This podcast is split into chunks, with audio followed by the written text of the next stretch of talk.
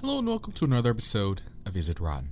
The show where I watch movies starting at the beginning of 2018 and continue to infinity and beyond, reviewing them compared to their Rotten Tomatoes aggregates. I'm your host, Edward V, and today I'll be discussing Mission Impossible Fallout.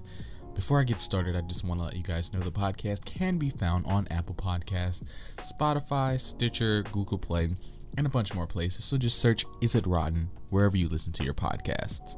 You can also follow me on Instagram and Twitter at Is It Rotten Cast. Mission Impossible Fallout has a runtime of 2 hours and 27 minutes and is rated PG 13. It was directed by Christopher McQuarrie and stars Tom Cruise, Henry Cavill, Ving Rhames, Simon Pegg, Rebecca Ferguson, Sean Harris, Angela Bassett, Michelle Monaghan, Mon- yeah, that looks right, and Alec Baldwin. the plot summary Ethan Hunt and his IMF team, along with some familiar allies, race against time after a mission gone wrong. The current percentage on Rotten Tomatoes for this movie is a 97% from the critics and an 88% from the viewers. This is your spoiler warning for the film here. I have no idea what is going on because I haven't seen a Mission Impossible movie since the first one years ago. I'm not a fan of Tom Cruise, so I haven't seen many of the movies that he is in.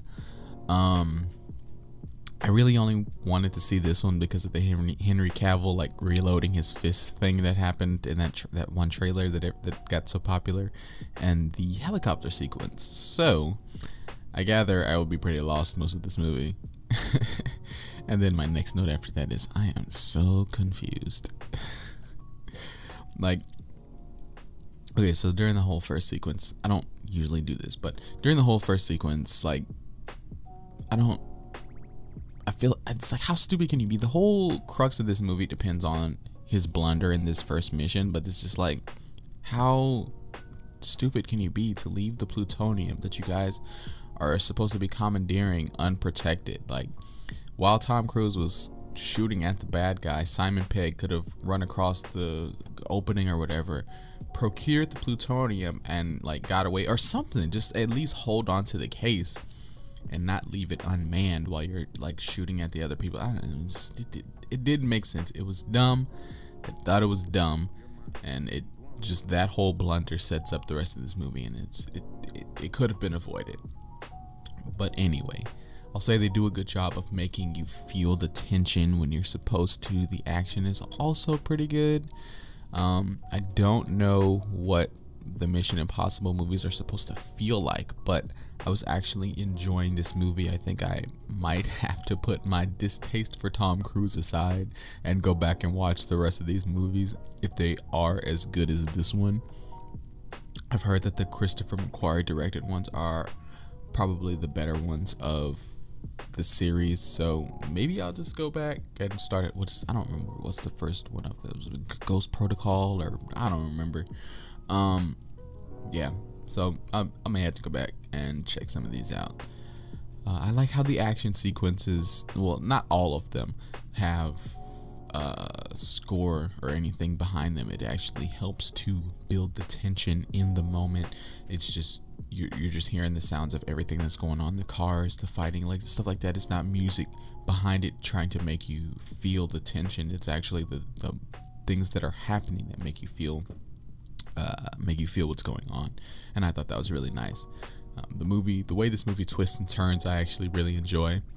Um, even though I already knew they have two more movies confirmed, the ending of this movie still had my heart racing, which that was it's a sign of a good movie when you can lock yourself into the world of the film to all of those they already confirmed another Spider-Man, so he's not. So I know he's not dead at the end of Infinity War. People out there, yeah, I'm still annoyed over that. Anyway, uh, I don't actually have much to say about this movie. It was, it's a solid film, and I quite enjoyed it, and it certainly isn't rotten. I don't, I don't really have any nitpicks with it. I mean, aside from that one thing at the beginning, and just I don't really like Tom Cruise's face or his voice.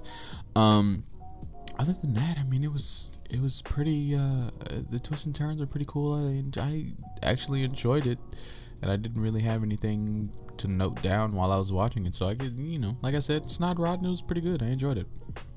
So what am I into right now? Uh, I'm listening to a couple of uh, a couple Star Wars books. The third book in the new Thrawn trilogy came out recently, so I got that. Uh, I think it's Thrawn Treason, if I'm not mistaken.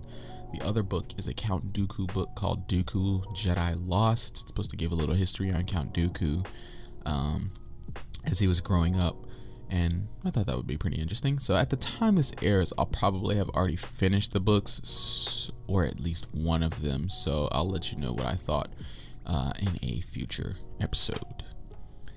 With that, if you like this episode or like what I'm doing with the podcast in general, feel free to leave a five star review and leave a comment giving some feedback. As always, I've put the link to the Rotten Tomatoes page in the show notes if you want to look into the movie or read some of the critic and user reviews. I hope you'll join me next Wednesday when I discuss The Darkest Minds. Until then, have a great week, and may the Force be with you.